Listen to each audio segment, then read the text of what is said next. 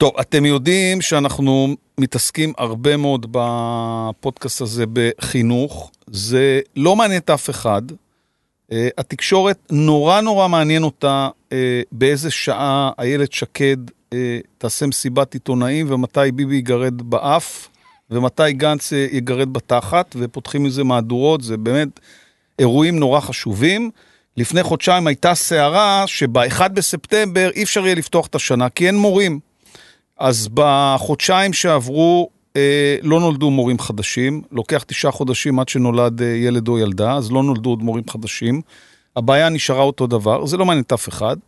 אה, הדבר היחיד שהשתנה בחודשיים האחרונים זה שאחד בספטמבר פשוט יותר מתקרב, כי עברו חודשיים, והבעיה היא נוקשת בדלת, וזה לא מעניין אף אחד, זה לא מטריד אף אחד. ב...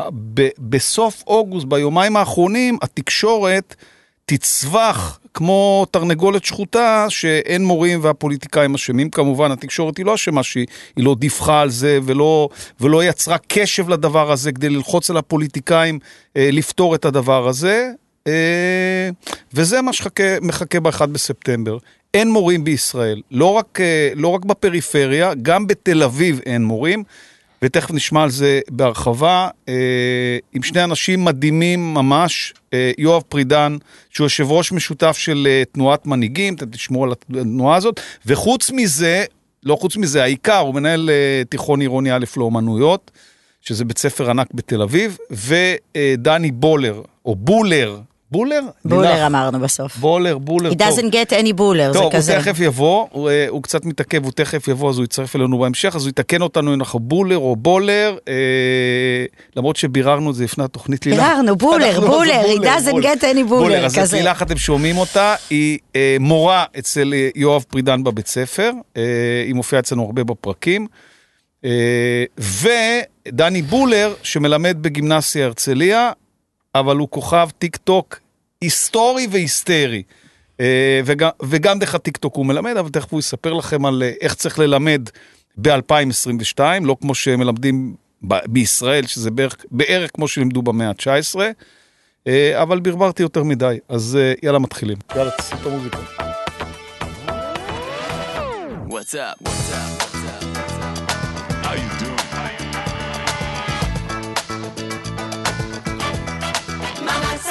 טוב, אז uh, לילך פה שמעתם, ויואב uh, פרידן פה, תכף תשמעו אותו, ודני בולר תכף יגיע, אז גם אותו תשמעו, אבל נתחיל עם יואב. אז יואב uh, התחיל, התחיל לחנך תיכון לפני כמה שנים? לנהל, לנהל, לנהל. תיכון. אני התחלתי את עירוני א'. לא. לפני עירוני א', היית... אני מתחיל בשנה הקרובה את שנתי ה-11 כמנהל בית ספר. עכשיו, יואב, זה לא, זה, זה בדיוק המורים, המחנכים והמנהלים שהיינו רוצים, כי זה אנשים שעשו משהו בחיים לפני שהם הגיעו לחינוך. הם מכירים את המדינה, הם מכירים איך היא מתנהלת, הוא הגיע ממשרד האוצר, הוא מכיר מצוין איך המדינה מתנהלת, איך התקציב מתנהל, איך פוליטיקאים מתנהלים, איך מקבלים החלטות, איך היה צריך לקבל החלטות. ובחר להיות uh, מנהל בית ספר, התחיל בגני תקווה, נכון? נכון. ואחר כך uh, זכה במכרז לניהול בעירוני א', וזה 12 שנה שאתה מנהל. 11. 11 כן. שנה, ו, ובשנים האחרונות הוא גם יזם הקמה של ארגון שנקרא מנהיגים. זה לא ארגון של מנהיגים פוליטיקאים, זה ארגון של מנהיגים אמיתיים שהם אה, מנהלי ומנהלות אה, בתי ספר, כדי לנסות להשפיע על הפוליטיקאים, להפוך את החינוך למה שהוא צריך להיות במדינת ישראל. אז זה היסטריה שאומרים שאין מורים? זה ספין, זה תבלה, זה חלק מבחירות, או שזה באמת דבר אמיתי ועמוק? וואלה. טוב, אז קודם כל, אחר הצהריים טובים, שמח להיות כאן, לילך, אלדד. אה, זה לא ספין, אה, הבעיה רק שזה לא הכותרת שצריכה ללוות אותנו למי שבאמת אה, החינוך יקר לליבו, זה כן בעיה אקוטית, זאת אומרת, כן חסרים מורים. אני הייתי אומר שזה ה-by product של משבר הרבה יותר עמוק של מערכת החינוך מצויה בו כבר לפחות 20 שנה. אתן לכם נתון מדהים, שלא כולם יודעים אותו, אמרת בצדק אלדד שהציבור לא באמת מתעניין בחינוך, רק בכאילו, רק ברגע האחרון, אבל בתכלס לא תמיד אה, באמת חי את המהויות האלה כמו שצריך. אז ניתן לך נתון מפ... באמת מדהים, 25 שנים, 28 שרים ומנכ"לים התחלפו במשרד החינוך. זאת אומרת, כל ארגון, כל אה, לילך אה, אלופת העולם במסעדנות, אם תיקח מסעדה ותחליף לה את ההנהלה כל שנה, אין מצב שהיא לא פושטת רגל אחרי שלוש שנים, לילך תתקן אותי, אולי קודם. לגמרי, קודם כנראה. אולי קודם, וככה מערכת החינוך שלנו עובדת כבר 25 שנים. שזה נתון מטורף, אתה יודע, אתה הזכרת, הזכרת שהציבור לא מתעניין בזה, התקשורת בוודאי לא מתעניינת בזה, ועכשיו אתה מחדד שגם הפוליטיקאים לא מתעניינים בזה, כי אף אחד לא רוצה להיות שר חינוך, לכן מתחלפים כל כך הרבה שרים, זה רק בשנים האחרונות יש מערכות בחירות סדרתיות, אבל לפני זה היו ממשלות שכיהנו קדנציה, ועדיין התחלפו הרבה מאוד שרים.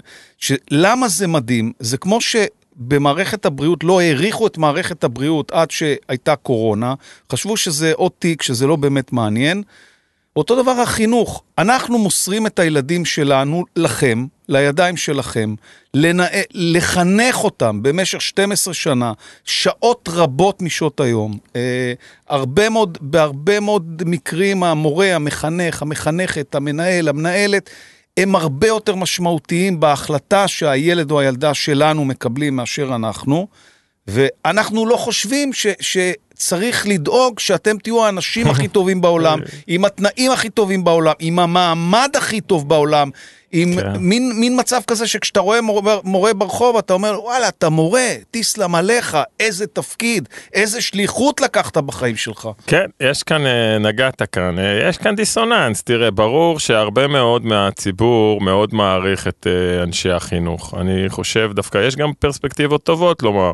זאת אומרת, אני אתן לך דוגמה, כשאני עברתי לחינוך ובאתי מעולמות אחרים וראיתי עולמות תוכן שכביכול מיוחס להם אנשים סופר איכותיים, הגעתי למערכת החינוך, פגשתי להפתעתי פשוט אנשים מצוינים, הרבה מאוד מהמורות. בחדרות, בחדרי המורים ברחבי הארץ זה אנשים, נשים מאוד איכותיות ונשים שבאים מהסיבות הנכונות ואני חושב שגם הציבור מעריך את זה במידה רבה. אבל יש דיסוננס מטורף, זאת אומרת, אה, מערכות הכוחות, מערכות הכוח במדינה, המנהיגות לא באמת אה, סופרת את, אה, בכלל את השירות הציבורי במידה מספקת, זה לא רק מורים, מורים זה תופעה קיצונית במיוחד, מכיוון שהערך המוסף שלהם לכלכלה ולשגשוג של חברה הוא אולי ראשון במעלה. הוא בעצם, אני, מה שאני אומר, מערכת החינוך בחברה מתוקנת היא מערכת הביטחון האמיתית לטווח הארוך של החברה. אבל החברה לא מתייחסת אל זה ככה בגלל מנגנוני הכוח, יש כאן גם לדעתי אלמנטים מגדריים. Uh, מרבית uh, נשות החינוך בישראל זה נשים, בטח היסטורית, וזה השפיע. Uh, מערכות... השפיע הב... ביחס, שמתייחסים לזה אני... כמקצוע של צווארון ורוד. במובן מסוים, לא יודע אם צווארון ורוד זו המילה, אני לא רוצה להיכנס לה... בדיוק לניואנסים האלה, אבל ברור שמבחינת התנאים, אם נשווה את זה למשל למע... לתנאי מערכת הביטחון, אני לא מדבר כרגע על מג"ד או על מישהו מפקד בסיירת גולני. מסכים איתך. אלא סתם מישהו שהוא כלכלן או עורך דין בשירות ה... כן, בצבא. כן, שזה מקום עבודה שלו. שהוא בא לעבודה והולך אחרי, אחרי הצהריים, הוא מרוויח פי שניים או פי שלוש ממורה שהיא בת 42, שמחנכת את הילדים שלנו ועובדת משרה מלאה. הוא גם לא אמור להגיע לגיל לפנסיה ב-67 או ב-67. אני כבר לא מדבר על הפערים הקולוסליים בפנסיה, אבל אפילו התנאים הישירים, וגם תנאי העבודה, תנאי העבודה הבסיסיים של, של אנשי החינוך, איך שבתי הספר נראים, איך שאין פינת עבודה. כשאני באתי למערכת החינוך, אני אספר לך סיפור גם כן מדהים, סיפור אמיתי. אני עשיתי הסבה לחינוך כבר לפני הרבה שנים, אבל בהתחלה באתי ממקום באמת אידיאולוגי, אפילו התנדבתי כמה שנים בכל מיני מסגרות, באתי יום אחד לימדתי בראשון לציון, בית ספר רגיל, תיכון רגיל. אני מגיע, אה, היה לי שם אה, קבוצת מצוינות, עבדתי מול איזה רכזת, אפילו לא הכרתי את המנהלת בית ספר. אני בא, יש לי שעתיים בשבוע שאני מלמד אותם, מבסוט עם הילדים. בפעם השנייה אני בא לחדר מורים, עשיתי לי קפה, נס קפה. בא לי איזה אישה מבוגרת, אני לא מכיר אותה, לא יודע מי זה, אומרת לי, אתה יואב? אני אומר לה, כן, נעים מאוד. היא אומרת לי, תביא לי בבקשה 20 שקל. אמרתי, וואלה, באמת, אוקיי, טוב, הוצאתי מהארנק 20 שקל, נתתי לה 20 שקל, לא כך הבנתי למה, אמרתי לה, אוקיי, אבל סתם בשביל זה, מה, מה הסיבה? היא אומרת לי, אה, ברור, אתה צריך כאן אה, לכסות את הקפה של היום בשבוע שאתה נמצא בו. אמרתי, אה, וואלה, לא ידעתי וזה. לא ידעתי את זה בכלל. אנשים לא ידעו שעד היום, ברוב בתי הספר בישראל, בעירוני א' לא, כי אני ביטלתי את זה, אבל ברוב בתי הספר בישראל, מורות מממנות את הקפה של עצמן. מדהים. זה דבר מדהים, אני בהרצאות להורים אמרתי, במוסך בעזה ובווייטנאם, הבעל המוסך, אני חושב, בדרך כלל מממן את הקפה של העובדים, של העובדים שלו. אבל במערכת החינוך הישראלית, המורות צריכות לאסוף ועד בשביל לממן את הקפה, זו דוגמה סימבולית. יש הרבה דוגמאות נוספות שמראות כמה בעצם התנאי העבודה שהם מעבר לשכר, הם לא מכבדים את הפרופסיה. וזה נובע, ויש לזה הרבה סיבות. אחת הסיבות, נגעת בהן בהתחלה, שבאמת המנהיגות הפוליטית בישראל, בטח בעשורים האחרונים, היא לא עסוקה בחיים עצמם. היא עסוקה בתהליך, במילים שאתה תיארת, כל מיני הקשרים אישיים, או תהליכים אה, שהם רחוקים מההשפעה הישירה של החיים עצמם, ואני חושב שאין כמו מערכת החינוך כדי באמת לייצר השפעה אמיתית ארוכת טווח על שגשוג ובנייה של חברה מתוקנת. זאת אומרת, זה באמת המערכת החשובה ביותר. ו... אוקיי, עכשיו, אנחנו, עכשיו אנחנו בנקודת שינוי, אני mm-hmm. באמת מקווה ומאמין. תכף נדבר על זה. כן, בדיוק. בדיוק. אני רוצה לשאול אותך משהו בדיוק על המילה שינוי, שככה אני חושבת לעצמי בראש שהיא טיפה הפכה להיות אה, מילה עם קונוטציה פוליטית, אז אני אבחר במילה אחרת. אבל אתה נניח הצגת אותי בתחילת השידור כמורה. מה, מה שאמרתי עלייך. כן. כן. אתה הצגת אותי כמורה, שזה עשה לי כזה, וואו, בדרך כלל לא מציגים אותי כמורה. אה, אבל במסגרת, בדרך כלל מציגים אותי אה, כמסעדנית, או כליח מהפיקוק. או ממאיר אדום, אבל אה, במסגרת התפקידים שלי, אני ראש מטה המאבק של איגוד המסעדות, ואני, המהות שלי זה להיאבק בממשלה לטובת שיפור התנאים, ולגלות שב... ממשלה בדרך כלל לא מבינים את הצרכים של המערכת שאני נלחמת לטובתה. ואני בחודשיים האחרונים ככה מסתכלת על המשאים ומתנים שמתנהלים. ואני מוצאת עצמי בסיטואציה מוזרה. המשאים ומתנים שמתנהלים בשם המורים. בשם המורים, כן. שני הוועדים, כן. רן ארז ו- ויפה בן דוד, כן. כרגע בעיקר יפה בן דוד. אה, ואני מסתכלת ואני מוצאת את עצמי, אני, אני מתורגלת באיקון שלי לקום נגד הממשלה. ואני מוצאת שההצעה של האוצר למשל, שזה עיקר הטענות שלי בתור מסעדנית, אוקיי? אתם לא מבינים אותנו. אתם לא מבינים, אתם לא, פתאום, לא, לא יודעים איך להתייחס לעצמאים. אין לך מושג מה זה אומר. כן. ואני פתאום מוצאת שוואלה, הם מבינים אותי יותר, ההצעות שלהם מתייחסות לנקודות שאולי נשמעות לציבור אה, קטנות ולא חשובות. אה, ואני אתן דוגמה אחת, אבל הם, הם מבינים את הצרכים שלי יותר מאשר מי שמתיימר לייצג אותי ובפועל רגע, מייצג אותי בכפייה. רגע, שיבינו מה שאת אומרת. מה שלילך אומרת זה שבעצם היא לא מרגישה קרבה למי שמייצג אותה, והיא מזדהה באופן פרדוקסלי דווקא עם גורמים אוצריים שמנסים לקדם את האינטרסים. לגמרי. עכשיו אני אתן דוגמה אה. אחת, אני בשנה הבאה, בעזרת השם, מתחילה לחנך.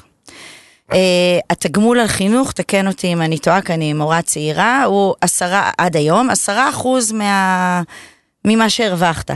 זאת אומרת, אם אפילו אתה... אפילו לא ממה שהרווחת, אה, עשרה אחוז משכר היסוד. כן, מורכב, בקיצור. בואו נאמר שזה אה, תגמול אה, מביך במושגים של ה... הערך אה, המוסף של אותו מורה מחנך, וזה בהסכמי השכר הנוכחיים, זה על השולחן, ואנחנו מקווים שיהיה שינוי של זה. אז אני רוצה רגע להתייחס לזה. זאת אומרת, אתה אומר ככה, רק שאנשים יבינו מה הכוונה מביך. אני אתן לך מספר. 400, יכול להגיע ל-400-500 שקל לחודש. שזה ברוטו. לא... עשרות, שזה, אלף, עשרות שעות עבודה. שזה לא הולם את הגידול המטורף בהיקף האחריות שיש לך כשאתה מחנך. חד משמעית. כשאתה מחנך, אתה כבר אחראי ל-40 אנשים, גם בשעות שאתה לא מלמד. זה לא כמו, כמו מורה שבא והולך, זה משהו אחר לגמרי, סרט לגמרי. אחר לגמרי. זה, זה ניהול, זה כמו להיות uh, אחמ"ש, מנהל של כיתה. רק של כן. כיתה. כל החודש, ומה שמורה מקבל אה, אה, בתור משכורת, אם הוא מורה צעיר, אני לא בת 23, אבל אם הוא נחשב מורה צעיר, זה מה שמרוויח אחמ"ש אצלי במשמרת בפיקוק, ההבדל הוא שהמורה מרוויח את זה בברוטו, והאחמ"ש אצלי מרוויח את זה בנטו. בול המספר שאמרת. עכשיו, אני מסתכלת בתוכנית שיצאה אתמול מטעם אה, משרד האוצר ומטעם אה, משרד החינוך, שלראשונה יושבת שם מישהי שאשכרה רצתה את התפקיד הזה, כן? דוקטור לחינוך. היא דוקטור לחינוך והיא רצתה להיות אה, מורה לחינוך. אני, אני באמת צעירה בחינוך, החינוך, ההבנה כן. שלי מוגבלת. אבל אני קוראת שם בהצעה, שמציעים שהשכר יהיה 10% או 1,100 שקל. 1,500. אה, אה, באחד מהם זה 1,500, כן. בשני 1,100. הגבוה מבין השניים. הגבוה מבין השניים, דהיינו, שמורים ותיקים, שהעשרה אחוז שלהם שווה יותר מ-1,100 או מ-1,500, ימשיכו לקבל את השכר הגבוה, וזה בסדר ומבורך, וככה צריך להיות.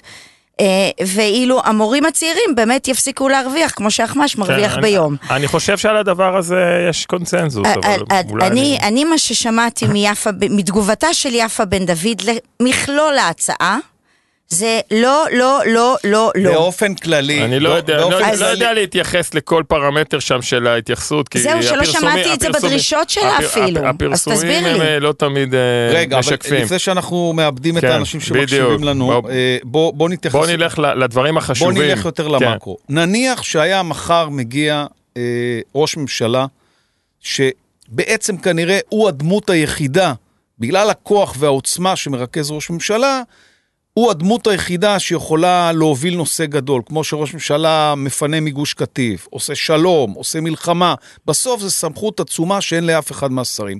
נגיד, נגיד שמגיע בן אדם שזה הדבר הכי חשוב לו בחיים, להעביר את מערכת החינוך ל-2022. כן. ו- מה צריך לעשות? אלדד? מה צריך אני לעשות? אגיד כמה מה דברים. הצעדים אני אגיד, שמשנים את אני פני אגיד, המציאות? בכיף, לא בכיף. עוד שכר, עוד 150, עוד אני אגיד, 250. אני אגיד, אני אגיד ככה, תראו, אני באמת, אה, זה שאלת מיליון הדולר, נכון? נתחיל בדבר בסיסי שהוא בכלל לא קשור להסכמי השכר ולא קשור לדיונים בשיח. הוא קודם להכל, צריך להאמין באנשי החינוך. זה נשמע טריוויאלי, אבל זה לא טריוויאלי. המערכת חייבת לגבות את אנשי החינוך, להאמין באנשי החינוך, להבין שגם אם הם טועים זה בסדר, לתת לבתי הספר לפעול בצורה בטוחה, לתת לבתי הספר להוביל את התהליכים מהמקום שלהם, שמותאם לקהילות שלהם, בצורה עצמאית, עם איזשהו מערך מסייע. כל התפיסה צריכה להיות הפוכה. איך אני אומר, בבית ספר אני תחתית שרשרת המזון. התפקיד שלי כמנהל הוא לעזור למורות. התפקיד של המורות הוא לעזור לילדים. התפקיד של המורות להאמין בילד ולעזור לו להתפתח. התפקיד של המנהל להאמין במורות ולעזור להם להתפתח. ומי מאמין בך? התפקיד של המשרד של משרד הוא החינוך. לעזור למנהלים. המציאות היא הפוכה. המשרד במשך עשורים של שנים בנה מערך בירוקרטי של בקרות ופיקוח ורגולציה ואלף דרישות ומשימות שמכבידות מאוד על השטח לפעול. אני אתן לך דוגמה מאתמול. יש לי מורה, זה מדהים, מורה בבית ספר, היא לילך לא יודעת את השם, אני לא אגיד את השמות, שביקשה אישור אה, מהמשרד לנסוע, ל... אה, ביקשה חל"ת. עכשיו, למה? הבעלה נוסע לארצות הברית. אוקיי. דבר ראשון שהיא באה אליי לבקש אישור, צריך, צריך אישור מנהל, אמרתי בטח, מה זה, מורה הרבה שנים מנה, אה, עובדת. בעלה נוסע לארצות הברית לעבודה, היא רוצה שנה חל"ת, לא בתשלום. ברור, מה זה, זכויות אה, בסיסיות של בני אדם. צריך לתת, כי אתה חושב גם שנה הבאה, אולי שנה הבאה היא תחזור אליי, אני צריך להאמין לו, וגם יש עוד מאות מורים. אם למורה אחת אני אתייחס אליה בהתעמרות, אחר כך המורות יגידו, לא, הוא לא מאמין בנו. זה לא עובד פעם, המשחק הוא לטווח ארוך. בכלל לא חשבתי אחרת, לא עלה בדעתי שלא יאשרו לה את הבקשה הזאת. אני לא מצליח להבין. כרגע הבנתי שלא אישרו לה את הבקשה. למה? כי כנראה יש החלטת רוחב מלמעלה, שעכשיו בגלל המחסור במורים לא מאשרים חל"תים. זה דוגמה קטנה, אבל זה יומיומי. כל הזמן המערכי בקרה והרגולציה היא לא... הם לא מבינים הם שזה לא- הם יגרום לא- לעשרה לא- מורים ללכת? בדיוק, הם לא רואים את העובדה שהמורים לא מרגישים שייכים. המורים צריכים להרגיש שמשרד החינוך הוא רואה אותם, הם שייכים, שאין ניכור. זה לא המצב בשטח. כל מי שמכיר את המציאות בבתי הספר יודע שהמורות, אם יש להם הנהלת בית ספר טובה, הן מרגישות שייכות לבית ספר, אבל הם לא ירגישו, הם אף פעם לא יגידו, אנחנו מרגישות שייכות למשרד החינוך. זה, אני אומר את האמת, זה לא מביקורת, זו האמת, זו המציאות. גם בתוך המשרד אנשים אומרים ככה, גם המפקחת לא מרגישה לפעמים שייכות למשרד החינוך. וזה לא טוב. אז כל התפיסה צריכה להשתנות. קודם כל אמון. אחר כך, הדבר השני, מאוד חשוב, אה, שכשמדברים על השכר, קשה לי, אתה יודע, מרוב עצים לא רואים את היער. בגדול, הבעיה הכי גדולה במערכת מבחינת השכר, מעבר לזה שהוא נמוך, שלא משתלם לקחת תפקידים במערכת, לא משתלם לקחת אחריות. כל מקום נורמלי, אתה מתקדם, אתה מקבל יותר כסף. אם אתה באת לחברה, עשית עבודה טובה, המנהל מעריך אותך, רוצה לקדם אותך, אתה מרוויח כמו יותר. הדוגמה עם לילך, היא כן. מתקדמת ממורה למחנכת, 400 שקל. בכל מקום בעולם זה ככה, חוץ מבמערכת החינוך. במערכת החינוך, ככל שאתה מתקדם, לוקח יותר אחריות, השכר השעתי שלך יורד. אתה מקבל פחות כסף. על ו- השעות שאתה עובד. חד משמעית. התגמול הנוסף בגין האחריות הנוספת הוא בטל בשישים לעומת העומס שכרוך בו. מחנך כיתה זה דוגמה ראשונה. מי שרכז שכבה למשל, זה תפקיד מאוד משמעותי במערכת החינוך, בתיכונים, מאוד חשוב. זה לא משתלם מבחינה כלכלית. מנהל בית ספר, גם התפקיד הכי קשה במערכת מבחינת בת, בתי הספר, הוא לא משתלם כלכלית. יש הרבה מורות שמעדיפות, מורות טובות שיכולות ללכת לניהול, מעדיפות להישאר מורות, אחרי הצהריים נגיד לעשות שיעורים פרטיים, הם יעבדו הרבה פחות מהמנהל וירוויחו יותר ממנו. מדהים. זה לא יאומן. עכשיו, זה ככה שנים, אנחנו מתריעים על זה כבר שנים, ולא קורה שום דבר שהוא מערכתי. עכשיו אני אוסיף עוד נקודה אחת, מה צריך לשנות? זאת אומרת, אתה אמרת לי, אבל איך, איך יוצאים מהפלונטר הזה, נכון אלדד? זו הייתה השאלה. נכון. אז אמרתי אמון, אחר כך נתתי פירמידת צרכים, יש עוד בעיות של uh, כוח אדם ותשתיות, אבל אוקיי, אז איך זזים משם? צריך לשנות את הפרדיגמה, ויש מדינות שעשו את זה כבר, ולהבין שהפוקוס, הפיבוט למערכת זה בית הספר. בית הספר יכול במקום לוקאלי מסוים, אם יש לו תמיכה של הקהילה והוא עובד בצורה סבירה ויש מנהל טוב, יכול לעשות ניסים ונפלאות בנגזרות שתיארתי עד כאן. אמון, הוא יכול לפתור את הבעיה. אה, סוגיה של אה, תמריץ, אם ייתנו למנהלי בתי הספר את הגמישויות, מנהל בית ספר בהחלט יכול אה, להתמודד עם זה. כי הוא מכיר והוא יודע, הוא לא עובד רגולטיבית על כל הארץ.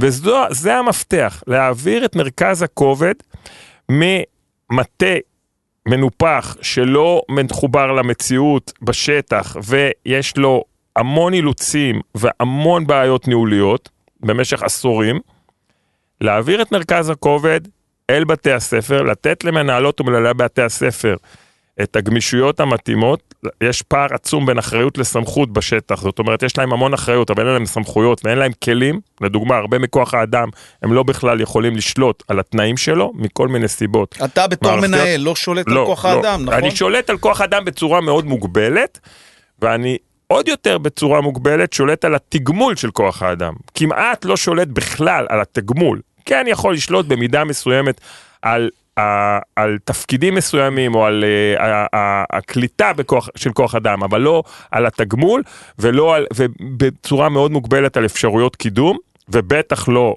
אפשרויות קידום שיש בצידן תגמול ראוי. וככה לא בקיצור, מתנהלים. אתה לא יכול להשאיר אנשים במערכת. אני יכול ב- במידה לא- לא מוגבלת מדבר- מאוד. ו- בהיבט, נכון, מנהל בלי נכון, תקציב, יש, הוא מנהל, נכון. שאני חושבת אגב, זה קצת יותר מזה, יש, אנחנו היום בדור שהוא אחר, אנשים לא באים למקצועות ל-30 שנה.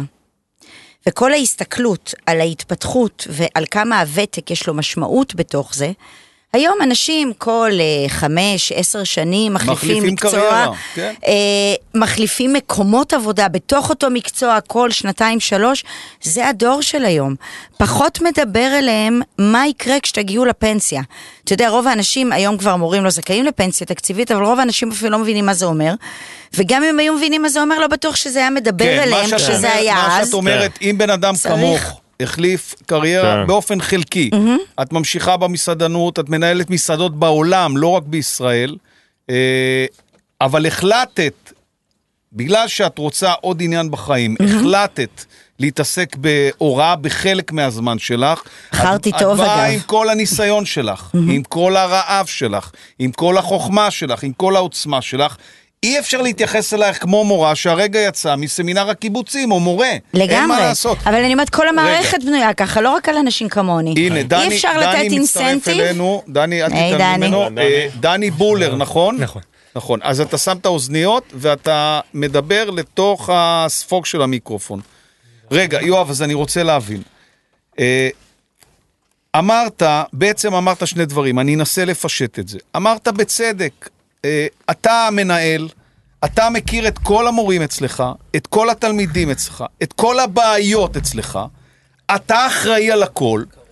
כשקורית תקלה תמיד אומרים המנהל אשם, לא אומרים שרת החינוך אשמה, אומרים מה שרת החינוך? היא יושבת בירושלים, מה היא אחראית למה שקרה אצל יואב פרידן בבית ספר? יואב פרידן אחראי, אבל ליואב פרידן אין סמכות בתוך הבית ספר שלו אה, כי הוא מתנהל על חוזרי מנכ"ל וחוזרים כאלה וחוזרים אחרים ובירוקרטיות.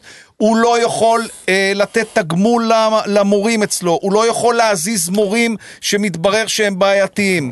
הוא לא יכול להתנהל מכוח אדם כמו שמתנהלים בכל מקום. ואני רק אומר לאנשים, זה לא קשור לזכויות עובד. יש במדינת ישראל חוקים שמגנים על זכויות עובדים, וכשיש בוס מתעמר, או בוס שמפטר לא, שלא בצדק, גם במקומות עבודה פרטיים, אפשר להיאבק בזה. ברור, ברור, אני אגיד לך יותר מזה, דד, בזה. רוב המנהלים בארץ, תכף אני אגיד, אני אוסיף עוד קומה אחת. זהו, זה מה שאני רוב רוצה להוסיף. המנהלים בבית הספר הם אלה שהם הכתובת עבור המורים. הם לא, אין כאלה פערים, הרי אני לא מרוויח יותר מהמורות, או בטח לא מהמורות הוותיקות, או לא בצורה משמעותית, ואנחנו ביחד. זה לא שיש כאן איזשהו אה, בעיה בציר הזה שתיארת, ואני רוצה להוסיף עוד קומה, זאת אומרת, אוקיי, אז מה צריך לעשות? כי שאלת, אבל אוקיי, איך כי אנחנו... אמרת איך שבמדינות? אחרות בדיוק. אה, פתרו את זה כבר. בדיוק, אז אמרתי, אמרתי העברת מרכז הכובד למנהלים, ויציאה, ומתוך אמון, ויציאה מתרבות של השליטה והכוח מלמעלה, כי זה דבר מאוד עקרוני. דיברתי על פירמידת צרכים לא מעוותת, אלא שיושבת על אינסנטיב להתקדם ולקחת אחריות, ואני מוסיף קומה שלישית. תראה, אנחנו אמרנו, כמנהלי בתי הספר, אי אפשר לחיות ככה, המערכת קורסת, אנחנו חייבים לעשות מעשה. אנחנו קבוצה של מנהלים באמת מהמובילים בישראל.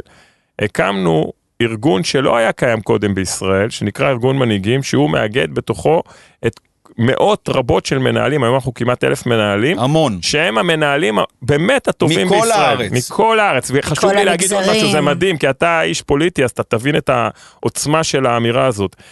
יש שם, הצענו במינהלת במנהיגים, יש מנהלים מכל קצווי החברה. יש חרדים, יש ערבים, מדהים. יש דתיים לאומיים, יש uh, תל אביבים, כולנו חברים, כולנו עובדים בשיתוף פעולה. כולכם כול- הסכמתם להיות באותו ארגון אותו ולעבוד ארגון, על פי אותם וגם- עקרונות. וגם אנחנו חברים באמת, אנחנו אוהבים אחד את השני, אנחנו מדברים ב, אה, אמיתי, אנחנו מדברים חינוך, יש לנו, ראינו שהבעיות של המנהל ה... החרדי בבני ברק והמנהל הערבי בג'דיידה, היא היום דיברה איתי מנהלת ערבייה מג'דיידה, הם אותם בעיות. זה מדהים, אין הבדל מדהים. בכלל, כי בסוף אנחנו אוהבים את הילדים, רוצים לעשות את הכי, אני קורא לזה תמיד בבית ספר, אני אומר, לילך בטח כבר מכירה את הסלוגן הזה שלי, כי אני חוזר עליו הרבה, צריך לעשות את החינוך שילדינו ראויים לו. אנחנו באים באהבה, אנחנו רוצים לעשות חינוך טוב, זה חלום, זה הייעוד שלנו. ואין הבדל, מנהל חרדי בדרך כלל חושב אותו דבר כמו מנהל ערבי, כמו מנהל דתי, כמו מנהל... אין הבדל, כי אנחנו רואים את הדברים עין בעין מבחינה מקצועית. הקמנו את הארגון הזה מתוך חתירה לשינוי, ומשרד החינוך, בגלל שהוא שבוי במידה מסוימת בקונספציות הישנות, ויושב על המשחקי כוח עם ארגוני המורים, מת, מתמהמה, ולא נותן לנו את המקום הנכון שכדאי לו לתת לנו במסגרת השיח. למה? כי הרבה מאוד מהתהליכים או הרפורמות שרוצים לקדם, הן מאוד מסובכות, כי המערכת מורכבת וכמות האילוצים היא מאוד רבה. אין כמו מנהלי בתי ספר מי שיודע לפתור הרבה מאוד מהטכניקה, מה, איך לעשות את זה. דוגמה, ממציאים איזה, בקורונה ראו את זה מדהים. יש איזשהו פתאום מתווה, צריך לפעול. אף אחד, אף אחד שם במטה לא יודע איך באמת האילוצים פועלים בשטח, לילך מכירה את זה מהמסעדות. נתנו הנחיות שבכלל לא יכולות להיות מתורגמות למציאות, כי זה לא עובד ככה. ומנהלי בתי הספר יודעים, אנחנו רצינו לעזור, רצינו להיות בקדמת הבמה, בשולחן קבלת ההחלטות, כדי לעשות את הדברים הנכונים, לעשות את החינוך שילדינו רואים לו, ומשרד החינוך מסיבות של... חשש משינוי, של שמרנות קיצונית, של חוסר אה, הבנה שאנחנו באמת גורם שהוא לטובתו. אנחנו, אני תמיד אומר, אנחנו משרד החינוך. מי זה מנהלי בתי ספר? אני משרד החינוך. לא נתן... אבל אתם גם לא מחליפים שום, תקן אותי אם אני טועה, אתם לא מחליפים שום ארגון קיים, זאת אומרת, מי ייצג את המנהלים קודם? שאלה מצוינת, ויש לי איזה תשובה, זה מאוד חשוב, הציבור צריך לדעת את זה. בעצם מנהלי בתי הספר מעולם לא יוצגו בישראל, אבל היו ארגוני מורים שלכאורה, מבחינה פורמלית, הם הארגון היציג, מכיוון שמורים, הם מנהלים בעצם, זה מבחינה פורמלית זה פיקציה, בישראל המנהלים הם עובדי הוראה, וככאלה הם לכאורה יוצגו על ידי ארגוני המורים. בעולם זה לא ככה, הסיבה היא כי באמת למנהלים הרבה פעמים יש סדר יום שהוא לא אחד לאחד עם סדר יום של המורים, הם בכל זאת צריכים לנהל, הם צריכים להוביל תהליכי שינוי, לפעמים יש אה, ניגודי אינטרסים, מורה למשל כושלת, אז זה ניגוד אינטרסים, נכון? המנהל רוצה שהחינוך של הילדים, של יהיה טוב, הוא צריך לקבל החלטות, אז הם לא באותו פוזיציה, ולכן בעולם יש הפרדה, בישראל לא, מכיוון שארגוני המורים ומשרד החינוך אה, נעלו בעצם את השוק במרכאות, ואנחנו כאן היום מושיטים יד, אנחנו ארגון יש מנהיגים. פה היום מונופול אלף- בדיוק כמו בכלכלה. לא, אגב. זה הרבה יותר גרוע. זה, זה... תשימי לב איך הוא דיבר על הארגון הזה. הוא אומר כל הזמן, אנחנו ואנחנו ואנחנו ואנחנו ואנחנו. הוא לא אמר אני. הוא לא אומר, יש יפה בן דוד, יש רן ארז ויש יואב פרידן עם השותפה או שותפה שלו. אה, הוא אומר לא, הוא אומר זה אנחנו. עכשיו, נכון. לא לדבר, לא לדבר, זה כאילו רמטכ"ל לא מדבר עם שכבת המח"טים שלו, זה בדיוק אותו בדיוק. דבר. נכון. כי בצה"ל, בדיוק. אמרתי את זה בהקשר אחר, בדיוק. באחד הפרקים הקודמים. רמטכ"ל, בגוף הרבה יותר היררכי ממשרד החינוך כלפי מנהלי בתי ספר, ברור, גוף היררכי, בגוף של פקודות, בגוף של מדים, בגוף של הצדעות. רמטכ"ל לא מעלה בדעתו להכניס את ידיו לתוך התנהלות בחטיבה. גם אלוף הפיקוד שהחטיבה שייכת אליו, הוא לא דוחף את ידיו. המח"ט הוא הבן אדם שמכיר את כל המג"דים שלו, את כל המ"פים שלו, את כל המ"מים שלו, הוא יודע את מי צריך לשלוח לקורסים, את מי צריך לשלוח לחו"ל, את מי צריך להוציא לחופש, את מי צריך עכשיו להזיז אותו מהיחידה כי יש לו איזה משבר נפשי. אף אחד לא יתערב לו בהחלטה הזאת, ובאמת רק במקרים מאוד קיצוניים שקורה חס וחלילה דברים פליליים או הסתרות של משהו, רק אז הדרג הבכיר מתערב, והרמטכ"ל פעם בכמה חודשים פוגש בכנס של כמה ימים את כל הספק, את כל אלופי המשנה בצבא, לכנס שבו אנשים עולים לבמה הזה ימים שלמים, הם מדברים, הם מציפים בעיות. זה פשוט דבר מטורף. נכון. דבר מטורף שמדברים רק עם שני נציגים שהם כמו נציגי הסתדרות ולא מדברים עם שכבה שלמה של נציגי תוכן. אבל שנייה, בוא נעשה רגע הפסקה יואב, תנשום. אה, דני, אני רוצה ש... אה, יש לי משהו להוסיף על זה? כן, אתה תוסיף הרבה, אבל אני רוצה שתיתן את זה בהקשר. אתה, אתה מורה, אתה מורה גם בגימנסיה הרצליה בתל אביב. אתה גם כוכב טיק טוק, לא בגלל שאתה מצטלם בעירום, אלא בגלל שאתה מעביר את המסרים החינוכיים שלך בטיק טוק, והרבה מאוד תלמידים מכירים אותך כמורה שיודע להעביר מסרים בטיק טוק, מהיר, מודרני, חכם, אתה מלמד את אותה מתמטיקה, את אותה מתמטיקה שלימדו לפני 100 שנה. אני רוצה ש, שתנסה להוסיף לשיחה הזאת ש, שיואב התחיל לשרטט איך צריכה להיראות מערכת חינוך מודרנית שנותנת אוטונומיה מאוד גדולה, סמכות ואחריות. סמכות ואחריות למנהלי בתי ספר, שהם כמו המח"טים. הם אחראים על יחידות שלמות של הורים, של מורים, של תלמידים, של כל המעטפת מסביב. והדבר השני שהוא אמר, לתת, למנ... קודם כל לשנות את השכר, אבל לתת למנהלים גמישות, גמישות את מי להעסיק, מה להעסיק, את מי לתגמל, עוד פעם, לפי כללים, לא בהפקרות, כמו שנותנים בצבא למח"ט להמליץ מי צריך לעלות בדרגה. איך לדעתך צריך להשתנות עולם התוכן של הלימוד, שהוא מאוד מאוד דומה לעולם תוכן של המאה ה-19. בן אדם שעומד בכיתה, לוח וגיר, זה כבר לא לוח וגיר, 40 איש. אם אנחנו מדברים על אה, תוכן ותוכן נטו, אז עיקר ההבדל מבחינתי הוא בצורת המחשבה. כל מורה צריך לזכור שבעידן האינטרנט במאה ה-21, כל מה שהוא מלמד ניתן ללמידה עצמית בתנאים האופטימליים של התלמיד. תסביר. כל אני, דבר אני, תסביר. אני, אני מלמד עכשיו, אני נכנס לשיעור, אני מלמד אה, נגזרת אה, שנייה של אה, פונקציה ריבועית. מה, תלמיד לא יודע לכתוב בגוגל אה, נגזרת שנייה של פונקציה ריבועית? יש לו אלפי, עשרות אלפי סרטונים ומאמרים וואלה. בדיוק על הנושא. איך, איך, איך ללמוד את זה? הוא לא, הוא לא צריך אותי בשביל שאני אעמוד על הלוח ואשרטט לו גרפים. הוא אני יכול רוצה לעשות להגיד את לך, זה זה לבד. בוויקיפדיה כתוב, אתה כן. אפילו לא צריך לקרוא מאמר. כן. ויקיפדיה מסבירה כאן- איך לעשות כאן- כל כאן דבר. אני לא בטוח, אבל אני מסכים- רגע, אני אבל- מסכים 80 אחוז, 70 אבל אחוז. תלך, עם הקו הזה. אז מה, אתה צריך לעשות? איך אתה מלמד אני, מתמטיקה? בתור מורה, מה שאני רוצה ללמד את התלמידים שלי, זה לא הנה החומר, זה איך אתם, איך אני, איזה מיומנויות אני ממליץ לכם בשביל ללמוד את החומר. כמורה למתמטיקה. כמורה למתמטיקה, זה לא משנה אפילו המקצוע. הבנתי. זה אפילו יותר קיצוני במקצועות אחרים, אה, לומדים אה, היסטוריה. נכון, אזרחות, אתה ישר לדוגמה. מוריד את כל הסיכומים, לדוגמה, נכון. אני צריך ללמד אותם חשיבה ביקורתית, אני צריך ללמד אותם, יש לכם אין ספור מקורות ברחבי האינטרנט. אתם צריכים לדעת איך לברור אותם, אתם צריכים לדעת לאיזה מקור לתת יותר משקל ולאיזה פחות.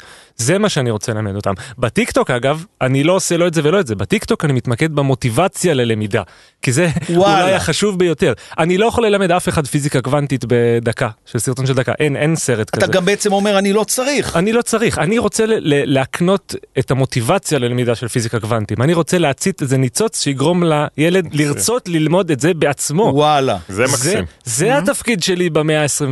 רגע, אז אתה אומר, אני ממקור ידע, פעם המורה היה מקור הידע. היית מגיע לכיתה, היה מורה, אה, ללכת לספרייה זה היה מסובך, היית צריך ללכת לספרייה העירונית, לא בכל מקום הייתה ספרייה עם כל הספרים. המורה היה בהרבה מאוד... אה, אה, אה, היה, היה מוקד הידע בכיתה, אותו צריך לשאול, יש לך איזו שאלה שאתה לא יודע, אתה אומר, אני מחר אשאל את המורה, אני מחר אשאל את דני. אתה אומר, הוא לא צריך אותי כבר, הוא תוך כדי השיעור, הוא מחפש את זה בגוגל. ואני לא אומר את זה, אני לא אני אומר את צריך זה. ללמד הוא לא אותו צריך דברים אחרים. אני. לא אומר את זה כמשהו, כזלזול במורה, ההפך, אני. מלמד את זה, אני אומר את זה כפרגון לתלמידים, הם הרבה יותר חכמים ממה שנראה לנו. אז עכשיו מה שאתה אומר, שבלי לזלזל במורים שהיו פעם, המורים שיש היום צריכים להיות הרבה עוד יותר מתוחכמים, והתרומה אני שלהם יכולה אני להיות אומר- עוד יותר אני גדולה. אומר שהמורה לא צריך להתבייש בזה שיש לו תלמיד שיודע יותר ממנו. זה מבורך, זה נהדר. התלמיד הזה, מה שאני מצפה מהמורה, מניסיון חייו ומכל מה שהוא למד, לפתח זה, מוטיבציה. זה לפתח מוטיבציה, מיומנות למידה, סקרנות. סקרנות, חשיבה יצירתית, חשיבה ביקורתית. זה משהו שקשה ללמוד ביוטיוב. נכון. אבל, אבל... אה, מה יוצא לי מזה? אבל בשביל מה ללמוד אבל את זה? את הפונקציה הריבועית, הם לא צריכים אותי בשביל זה. אני יכול לעזור, יש כאלה שמתקשים, זה תמיד המצב. אני, אני, אני אלך לתלמידים המתקשים, אני אשב איתם, אראה שהכל ברור, אבל הם לא צריכים שאני אגיד להם אחד ועוד אחד שווה שתיים. הם לא צריכים אותי בשביל זה, חבל על הזמן. ואז בעצם אתה אומר, כל מערכת התוכן צריכה להשתנות. מורה לאזרחות, נניח תחום שאתה לא מלמד, צריך לעודד את המוטיבציה של התלמידים, למה כל כך חשוב ללמוד אזרחות? למה כל כך חשוב לקרוא על חוקות של מדינות אחרות? למה דמוקרטיה זה לא רק הרוב קובע, אלא זה גם זכויות המיעוט? אה, על מה צריך להסתכל? את מה צריך לקרוא? אחרי מה צריך לעקוב? ל- למה זה מקצוע כל כך חשוב לגמרי, במניפה של לגמרי. האלימות? הדוגמה, הדוגמה שאני הכי אוהב להשתמש בה זה דווקא מקצוע הספרות. הספרות. אני זוכר את עצמי בכיתה, לומד את, אה, את אה, ביאליק, איזה, איזה, אני זוכר אחד מאוד מפורסם, שכחתי את שמו. אה, לא על- ראיתי באומן, לא זכיתי באומן ההפקר. כן. כן, גם כן. את זה. איזה גאון אתה. המורה, עומדת ואומרת לנו מה חשב ביאליק כשהוא כתב את זה. אין לכם פה משחק, אתם לא. זה, הוא חשב את זה, ואז את זה, ואז את זה. תרשמו את זה במבחן, קיבלתם 100. מה, אנחנו מפספסים פה את כל המטרה. ברור, כי שנייה, אולי- שנייה. כי אולי הוא חשב אחרת, ואולי אבל זה לא משנה, זה לא. משנה איך הוא חשב. משנה מה אנחנו מה שמשנה חושבים. זה איך אני נכון. מפרשן את זה עבורי, אין פה נכון, לא נכון. מה שחשוב פה בלמידה הזו, זה איך אני מפתח את זה מנקודת המבט שלי. אה, תשמע, דני כן. מהמם, הוא מדבר מהמם, ואני לגמרי מחובר למוטיבציה ללמידה, אבל צריך לזכור, בסוף זה לא שבאמת לילד יש ב- בסמארטפון את כל הידע. כי הוא מוצף והוא חייב מורה, יש אחד מאנשי החינוך המובילים היום בה, של המאה ה-21, הוא מאוד ידוע בישראל, יורם הרפז, הוא חבר, ותמיד יש לו מין משפט כזה שהוא אומר, בעתיד לעשירים יהיה מורה ולעניים יהיה אה, סמארטפון או לפטופ. כלומר, צריך בלנס. ברור לגמרי שעדיין הערך של המורה הוא קריטי, כי כשאנחנו מדברים על ערכים ואנחנו מדברים על תשתיות, בטח בגילאים הצעירים, עדיין ותמיד יצטרכו את ההנחיה ואת ההוראה במפגש חינוכי. אני מסכים עם דני שהרבה מהדרכים צריכות להשתנות, צריך להטמיע אה, הרבה מהרעיונות של דני, בטח מבחינת הסקרנות והעידוד אה, לל- ללמידה עצמאית ובטח מוטיבציה, אבל לא לקחת את זה לאקסטרים באופן מלא, כי זה לא נכון שכלל לא, הילדים מסוגלים לעשות את זה נכון, בעצמם, בוודאי. וזה ייצר פערים. נכון. ועוד נקודה קריטית שלא דיברנו עליה מבחינת הצורך בשינוי, כי זה גם פוגש את דני בהקשר של הרעיונות האלה, שהתשתיות היום במערכת הן לא תמיד מאפשרות את זה בגלל המספרים. זאת אומרת, כשיש 40 ילדים בכיתה, it doesn't work. צריך לצמצם את מספר הילדים בכיתה וצריך לאפשר לאנשי החינוך ובטח למורים מעולים כמו דני, לפגוש את הילדים ב setting שהוא תואם את הרעיונות האלה. כי כשפוגשים 40 ילדים בכיתה, אז אתה לא מצליח אפילו לפעמים לדעת מי לא עוקב אחריך ואיך. אתה צריך לעשות זום אין לאותו ילד שלא יכול לעקוב, ואז אתה מאבד אותו. והילד שעף עם הרעיונות האלה, פתאום יכול אה, לייצר פער מאוד מאוד גבוה, מבחינה חברתית זה דבר שצריך להיזהר ממנו. נכון, וברור גם שכל- ברור גם שכל להסביר. שינוי, כל שינוי חייב להיות הדרגתי ברור, בסקיילס האלה. הדרגתי, שום וצריך דבר לא יכול להיות לחשוב, וצריך. לראות אה, אה, איפה שזה כבר קורה בעולם, ולא תמיד להמציא את הגלגל, כי יש מקומות שכבר הפיקו לקחים, איך לשפר ולדייק, אבל איך, למשל, נראה שיעור שלך? איך נראה שיעור מתמטיקה? או, זה עכשיו נהדר, כי זה מתקשר בדיוק למה שדיברתם לפני. כי אני מדבר על מה אני רוצה, ואז אני בראשון בספטמבר נכנס ללמד כיתות י'-י"א, אחת בשנת בגרות, אחת בשנת הכנה לבגרות. יש לי לוז כל כך הדוק, אני לא יכול לסטות ממנו מילימטר. אם אני סוטה ממנו, אז המורים האחרים אחרי זה אומרים, אה, אבל אתה לא עומד בקצב, יש בגרות וזה. אני, יש לי פה את משרד החינוך. על ש- הצוואר. על הצוואר, מה זה על הצוואר? אין לי את הגמישות. אז לימדתי- אתה מאבד את כל זה- היתרון לימד- שלך. לגמרי. לימדתי לפני זה כיתות אה, ז', ח', ט'. זה גבולי, ז', ח'. יש הרבה יותר מקום לגמישות כשאתה מוריד את הלחץ של המבחנים כי אז איך והבגרות. לימדת אותם? תן דוגמה לאיך אתה מחנך אותם למוטיבציה, לא רק בסרטי טיקטוק. לימדתי חומרים שאין בכלל לא קשורים לתוכנית הלימוד. לימדתי סדרות פיבונאצ'י, לימדתי על איפה זה פוגש אותם בטבע, איך אנחנו לומדים על, על המתמטיקה בטבע. אף אחד לא בוחן אותם על זה. אמרתי, אני גם בכיתה ז' אמרתי להם, הציון שלי לא מעניין אתכם, אני הולך לתת לכם בסוף השנה לא 100% מהציון, אבל אני הולך לתת לכם 20%, אתם קובעים את הציון. לא אכפת לי. אתם קובעים ציון, ואתם כותבים לי מכתב מנמקים. קצר, מנמקים למה מגיע לי הציון הזה. וזה היה הציון. למי אכפת? אמרתי להם דבר ראשון, אמרתי כי להם, מה עניין אותך? כי אני רציתי קודם כל להסיר את הלחץ. אני התעסקתי עם, אני לא רוצה להגיד רק תלמידים, התעסקתי עם הורים לתלמידים בכיתה ז'. שאם הילד קיבל בבוחן 70, אני קיבלתי טלפון על, על מה צריך לעשות עכשיו ואיך אפשר זה וכמה סטרס. ברגע שאתה מוריד את הציונים מהפרק, אתה, זה מאפשר לך הרבה יותר מרחב למידה. עכשיו, אני לא רוצה לקפוץ שנייה להגזים. יש את היתרון לציונים, יש יתרון לשיטה שאנחנו בוחנים תלמידים במיוחד בכיתות אה, י"א-י"ב, אבל חשוב להבין שברגע שמורידים את הציונים מהפרק, מרחב הלימודה הוא הרבה יותר מאפשר, הרבה יותר מהנה, הרבה יותר, אה, איך אני אגיד את זה? אפשר להוציא ממנו הרבה יותר. באמת. זאת אומרת, עכשיו, מה שאני רוצה להגיד, זה מתקשר למשרד החינוך שדיברנו עליו קודם. יש לנו כרגע בוס של 200 אלף אה, מורים, בוס אחד של 200 אלף מורים, שאומר להם בדיוק מה הם צריכים לעשות, ואף אחד לא יכול לנהל 200 אלף עובדים. אף אחד, אין חיה כזו בעולם. שמי זה הבוסמן? משרד חוזר החינוך. המנכ"ל, משרד החינוך. עכשיו דיברתם מקודם על הקורונה וזה מתקשר לזה נהדר. התחילה הקורונה ומן הסתם היה סטרס, היה בלאגן, אף אחד לא ידע, היה הרבה אי ודאות, אבל אז יצאנו לחופש. וכולנו חשבנו לעצמנו, יואו, מעניין, כאילו זו הזדמנות, אנחנו עכשיו לא צריכים לדאוג לכיתה של 40 תלמידים, משרד החינוך יכול לעשות פה דברים מעניינים. חזרנו בראשון לספטמבר, חשכו פנינו, כי לא הייתה בשורה. ואני לא מאשים את משרד החינוך, הוא ניסה לפתור בעיה של כל בתי הספר בארץ, מאוכלוסיות שונות, מגזרים שונים, תוך חודשיים. אי אפשר לעשות את זה. זו הייתה ההזדמנות הקלאסית לתת למח"טים להחליט עבורם. זה כמו שרמטכ"ל יצא למלחמה ויחליט לכל חייל בצה"ל לאן הוא צריך לא, ללכת. זה מה שאמרת עכשיו, אתה- אני לא יש לא- לא דוגמה, הכרתי יש את דוגמה של המספרים. יורם המרפז, או כמו שפרופסור יגיע למחלקה פנימית ויגיד עכשיו כל הפציינטים מקבלים חוקן. לא, אז אני אומר, אני לא לא. הכרתי את המספר, אתה בעצם אומר... בן אדם, לא בן אדם אחד, לא משנה, גוף אחד, נניח גוף הרמטכ"ל, עם סגן הרמטכ"ל, עם אה, ראש אגף מבצעים, כל המטה שלהם, הם מנהלים 200 אלף הוא- איש. הוא- זה הוא- בלתי הוא אפשרי, מעסיק. בלתי אפשרי. אין חיה כזאת. בלתי אין. אפשרי, זה לא, אין, אין, לא רק שאין מנהל מוכשר, לעולם גם לא יהיה, כי זה דבר שלא יכול לקרות, אתה לא נותן את, ה, את הקשב לאנשים כמו שצריך לתת, אלא כשיש מערכת היררכית, כמו שיואב אמר, שיש סמכות ויש אחריות. אבל אני רוצה עוד רגע להתעכב אה, אה, בעניין של תוכן, כי יואב הזכיר משהו מאוד נכון. הוא אמר, אין בכל בית ספר את האמצעים שמאפשרים. צודק אני במאה חושב אחוז. שהאמצעים זה לא רק בכיתה, אלא אין, לא כל אחד הוא דני. אתה גלשת לתוך הרשתות, יש אנשים שצריך ללמד אותם.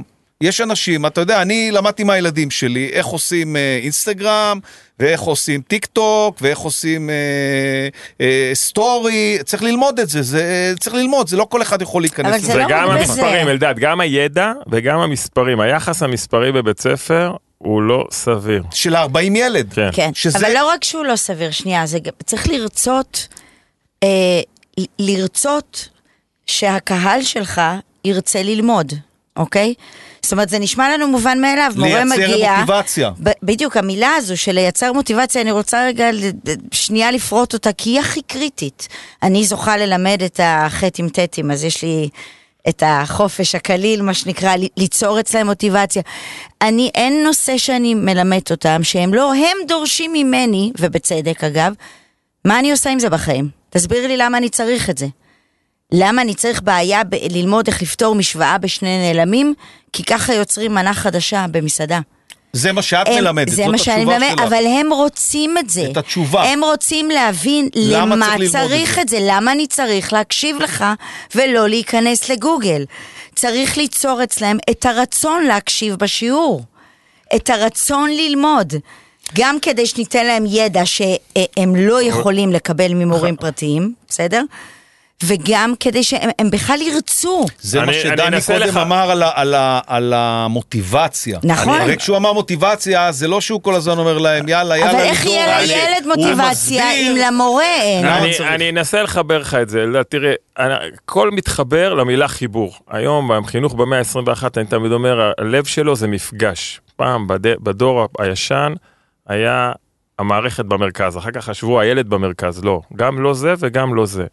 במרכז המפגש, האינטראקציה. עכשיו, בין הילד ל- למורה. ל- נכון בין ה- למבוגר, המבוגר הוא צריך להיות מבוגר משמעותי, הוא צריך להוליך את הילד, פדגוגיה זה הולכת הילד, הוא צריך, זה לא דמוקרטיה בחינוך, אנחנו לא חושבים שכל אחד עושה מה שהוא רוצה, אבל אנחנו צריכים להיפגש עם ילד מהמקום שלו ולהצמיח אותו, לקחת אותו אלינו. עכשיו, מה זה המפגש הזה? הכל מתחבר. זאת אומרת, צריך לאפשר לאנשי החינוך להתחבר, כדי לתת... לתת להם את היכולת לעשות את זה, לאפשר להם, המערכת צריכה להיות מחוברת. הבעיה שהמערכת לא מחוברת. המ- בעצם מה שאתה אומר, ומה שדני אומר, ומה שלילך אומרת, המערכת שנקראת מערכת החינוך היא צריכה להיות המערכת התומכת. המערכת בדיוק. שנותנת לכם את כל התשתית, שנותנת לכם את כל העזרה. והגיבוי. ש- ואת הגיבוי, ושולחת אתכם לראות איך נראה חינוך בחו"ל, ולשלוח אתכם ל- לסמינרים, וללמד אתכם אינטרנט, וללמד אתכם רשתות חברתיות, וללמד אתכם איך מדברים עם דור הזה. ולבנות ו- לנו בתי ספר ו- ב- ב- ב- ב- ב setting נכון, ולא לתת לנו נכון. 40 לא תלמידים בכיתה. לתת רגע, לנו נכון, לעצב אותם. נכון, רגע, נכון, כן, רגע, לממן את זה. ואז אני רוצה להיכנס לעוד נקודה, אה, שזה אתה מכיר מה, מהעולם שלך אה, כשאתה מלמד בטיקטוק, או שאתה מייצר מוטיבציה בטיקטוק, או מה שאתה עושה. כשהם בעצם רואים את דני, אז הם רואים את דני מהמסך. ודני, הם לא יושבים על כיסא ושולחן, הם יכולים להיות, שזה מה שאמרתם, המרחב, איך צריך להיראות המרחב. נכון. הם לא יושבים בכיתה של אחד ליד השני, הם, הם יושבים איפה שהם יושבים כדי לראות את התוכן הזה בצורה, בצורה הכי מגניבה. בשירותים. זאת אומרת ש, שזה לא רק 40 ילד בכיתה, אלא צריך לשנות בכלל את כל המרחבים, את כל המרחב של הלימוד, את כל, המרח, את כל הדרך של... לגוון. האם, לגוון. האם כל הזמן מלמדים את כולם ביחד? בדיוק. האם כל הזמן כולם ביחד? האם לא צריכים להיפגש אנשים? האם אין ערך בזה שאנשים שמאוד אוהבים מתמטיקה, כי אה, דני אה, שכלל להם את הראש להבין שזה נמצא בטבע, ולילך מסבירה להם שזה נמצא בחיים עצמם, אם הם ירצו פעם ללמוד בישול ולנהל מסעדה. אז אלה שעפים על הדבר הזה, כמו תלמידי ספרות באוניברסיטה, אתה יכול לראות שיחות של אה, תלמיד שנה שנייה עם תלמיד שנה שלישית. אז אותו דבר, יכול להיות שלפעמים, למרות הכללים של משרד החינוך והמבחנים וזה, צריך לעשות גם מפגשים של אה, תלמידי ז' וח', תלמידי... צריך בקיצ- לגוון, בפדגוגיה קוראים לזה תמהיל לגוון. פדגוגי, צריך גם וגם וגם, צריך גם קבוצות כאלה וגם קבוצות כאלה, גם בחוץ, גם בפנים. המרחב הפיזי ברוב בתי הספר בישראל לא תומך בזה. Uh, הסיבה היא נובעת מכך שבתי הספר נבנו לפי מודל תעשייתי על בסיס של יעילות כלכלית. להביא קבוצות של ילדים גדולות בעלות נמוכה למורה שימסור להם את הידע בצורה יעילה. כי זה נבנה על ערכים של המאה ה-19 שנכנסו לתוך המאה ה-20. אז עכשיו אתה אומר מורה לא צריך למסור. את עיקר הידע. אה, כאן, או את כאן חלקו. זה מורכב, כן, כאן, צריך. כאן צריך משוואה מורכבת, אבל לא ניכנס אליה בפודקאסט הזה, אבל כי חלק, מהדבר, חלק גדול ממה שדני אמר אני מסכים, אבל צריך לעשות לזה fine-tuning. וכדי לעשות את השינוי שהתוכן יועבר בצורה שמותאמת למאה ה-21, צריך לשנות את המודל גם הפיזי, וב... אבל לפני כן את המודל התפיסתי. כאן המערכת הייתה צריכה, המודל התפיסתי הייתה צריכה לשחרר את השליטה, לחשוב פחות במושגים של איך זה top down ואיך מכתיבים את התהליכים, גם ברמת התוכן, גם ברמת השיטה וגם ברמת הכללים, לאפשר לבתי הספר בהובלת המנהלים וצוותי החינוך, בעצם לייצר את האפשור הזה, זה יהיה הרווח של הילדים, כי הילדים, זה modeling, ברגע שהצוות מרגיש חופשי, שיש מורים כמו דני, כמו לילך, שהם חושבים אחרת, בתי הספר מתנהלים אחרת, הילדים מפתחים יחס אחר לבית הספר, ונוצרת המוטיבציה ללמידה, ונוצר התהליך בצורה טובה. ברגע שיש כפייה, והכתבה מלמעלה, המורים שחוקים, המורים לא רואים את עצמם בעלי אפשרויות, הם מאבדים, קודם כל הם נוטשים את המערכת, זה מה שהתחלנו את או הדיון. לא באים מלכתחילה? כן, כי אף אחד לא רוצה לבוא למקום שאומרים לו מה לעשות ואין לו חופש כשהוא לא מרוויח מספיק ואין לו תנאים טובים, אז למה בעצם? החופש והיכולת של המורה לחלום ולייצר את השפה מהמקום שלו, זה הערך המוסף הראשון, וזה האמון שדיברתי עליו בהתחלה. ברגע שזה קורה, אז כל התהליך הזה נבנה אבל- נכון. אבל הוא אתה צריך להיבנות מה? מלמטה. נכון, אבל אתה יודע מה? אף אחד משלושתנו לא נמצא שם במשא ומתן, לא בצד הזה ולא בצד הזה. בסדר, אבל הוא אומר, הוא אומר דבר זה יותר עמוק, בכלל זה לא- לא, זה לא רק משא עכשיו ל- ומתן, זה לא אחד, שכר, אה, יותר- זה, זה צריך פה לשנות לא סדרי על בראשית. השכר, כן. על, ה- על הדרך שבה צריך לא, להתנהל. הם לא שם, הם לא שם. זה, זה, בסוף את צריכה, בסוף את צריכה אה, שר כמו יוסי ביילין, שביום שהוא התמנה לשר הכלכלה והתכנון, הוא אמר, אני באתי כדי לפרק את המשרד הזה. אוי, במשרד הלוואי. הזה אין צורך. הלוואי. ועד שלא יבוא שר כזה, אז זה לא משנה גם אם את תהיי במשא ומתן. זה לא משנה, אולי תשיגי יותר כסף למורים. את לא תשני את התפיסה שאומרת, זה לא מתנהל מירושלים, זה מתנהל מהמשרד של יואב פרידן, והמשרד של זאב דגני, שהוא המנהל במקום ש, שדני עובד, מהמשרד של המנהל והמנהלים מתחתיו, משם זה מתנהל. כשהמנהלים הם לא דיקטטורים, הם נכון. עובדים ביחד עם ההורים ברור, והמורים, הם אנחנו... לא יכולים להיות דיקטטורים. ברור, אחרת הם לא ישרדו. כי ההורים, יש כן. קבוצות וואטסאפ, ויש להורים מה להגיד, ויש לתלמידים מה להגיד, בטח. ולמורים מה להגיד, ואתה לא, אתה מתנהל ב- במקום שאם אתה לא... תתנהל בשקיפות ובאמון מאוד מאוד בדיוק. גדול, אז אם ההורים לא יורידו לך את הראש, התלמידים יורידו לך את הראש, הם יצלמו אותך, הם יעלו את זה לאינסטגרם, הם יעשו לך שיימינג, היום זה עולם אחר. התהליך צריך להיות, עוד פעם, מדברים על אמון, על שיתוף ואמון. אנחנו עובדים בחינוך ביחד. המפגש צריך להיות, למה דני מצליח? כי הוא יודע להתחבר לילדים. זהו, אז אני רוצה שתסביר לי עכשיו.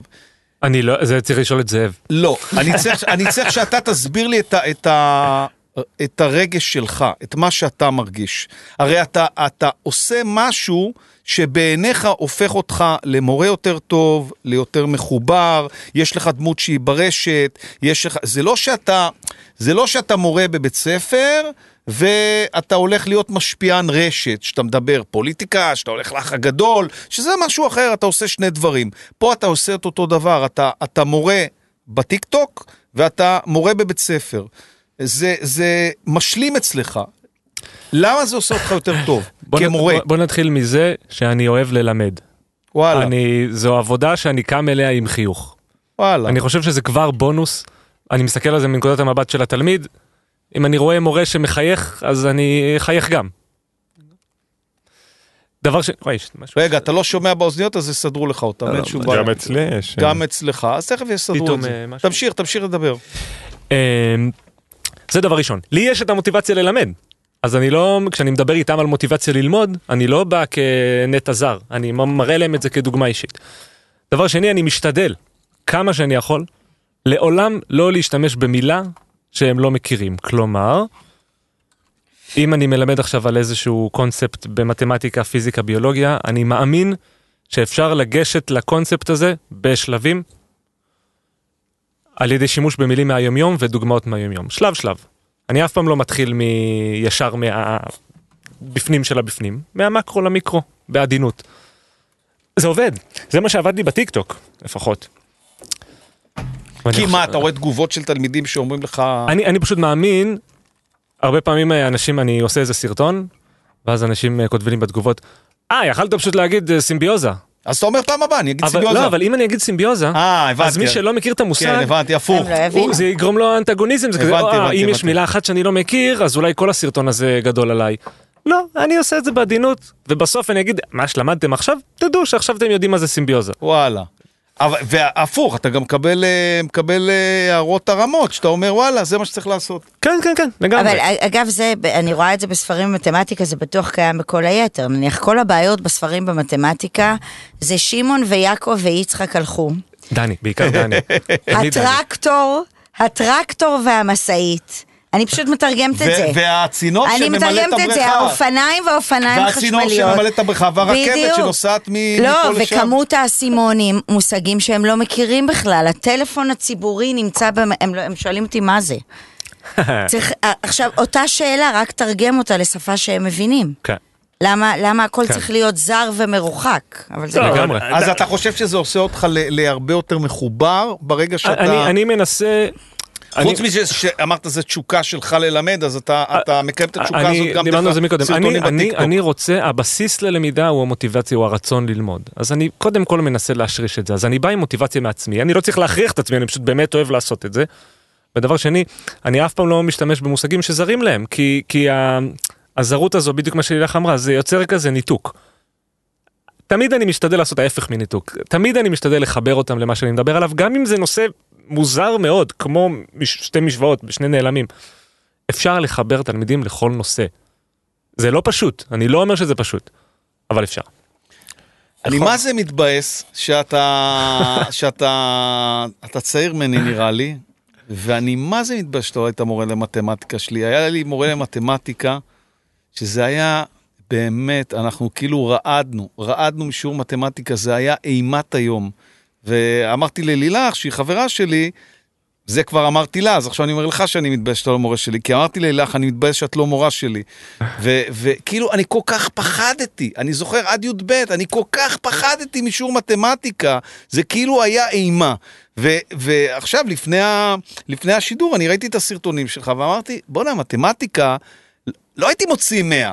אבל, אבל לא הייתי מפחד מזה כל כך, הייתי מוציא מה שהייתי מוציא, 70, 80. אה, הציונים שלי היותר גבוהים היו במקצועות אה, הומניים, אבל לא הייתי מפחד מזה, לא הייתי רועד בלילה, אני לילה קודם רעדתי. היה לנו מורה שהיה מגיע, למדנו בראשון, הוא היה מגיע עם התיק שלו מהתחנת אוטובוס, הוא, הוא גר ביד אליהו, פיני. בחור חמוד, מבוגר, אה, פינלנדי, לכן קראו לו פיני.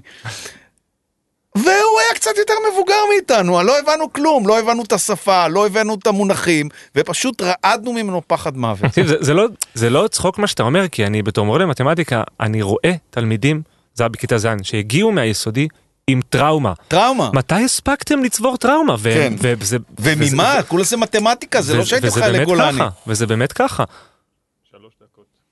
אה, יואב מסמן שהוא הוא חייב לעוף, אז, כן. אז אני רוצה, וגם אני רואה שאנחנו כבר אה, שעה, וזה כאילו, נראה לי שזה זה זמן אה, אה, טוב לארוז את זה. אני רוצה שכל אחד מכם, גם לילך, גם דני וגם יואב בסוף, תיתנו אה, בשתיים, שלוש נקודות, זה לא חייב להיות שתיים, שלוש, זה יכול להיות גם נקודה אחת. מה לדעתכם השינוי, יואב כבר אמר, אז הוא יעשה סגירה אחרת. מה לדעתך, דני, השינוי הכי גדול שמערכת החינוך צריכה לעבור ב, ב, ברמה של התוכן? אני יכול לתת שתיים? כן, בטח. אבל אחת יותר חשובה. אוקיי. היותר חשובה זה ללא ספק הריכוזיות של משרד החינוך. ללא ספק. שגם אתה מרגיש אותה משמעית. כמורה?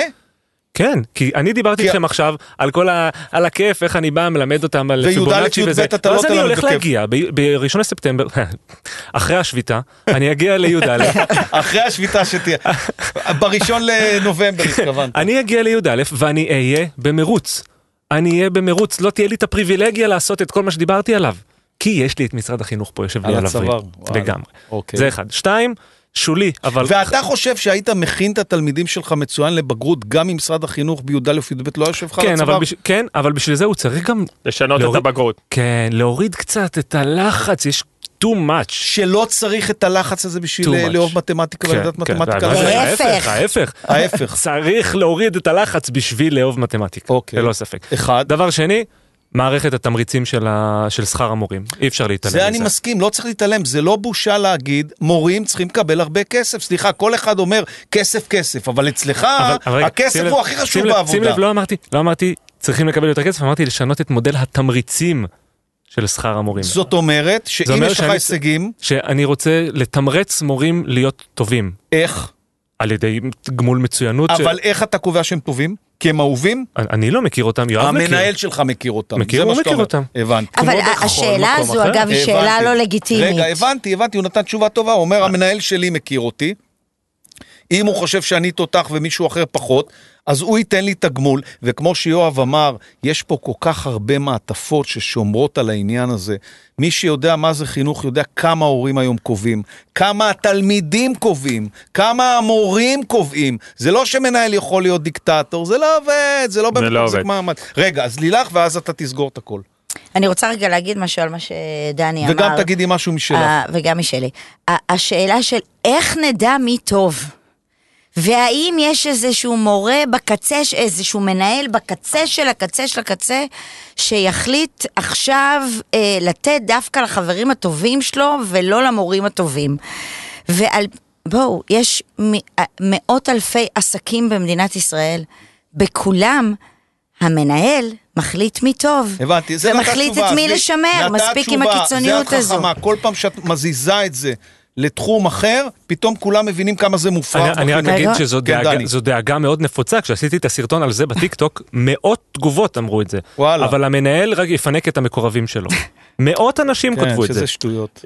זה שטויות זה בלתי. אפשרי. רגע, עכשיו אני תגידי מה. אצלי יש שינוי- 200, 200 עובדים, 200 עובדים אני מנהל, אני לא יכול בעצם להוציא עובד אחד. עזוב, תיארת נכון. עכשיו משהו קודם, מאוד מאוד מזעזע, שכל האמון שלך כלפי הצוות שלך עומד למבחן, כי אתה לא מסוגל לעשות משהו שאתה מאמין בו בכל ליבך, שמורה ותיק, הבן זוג שלו עובר לעבוד תקופה בחו"ל, הוא צריך לקחת שנת חל"ת, זה ברור.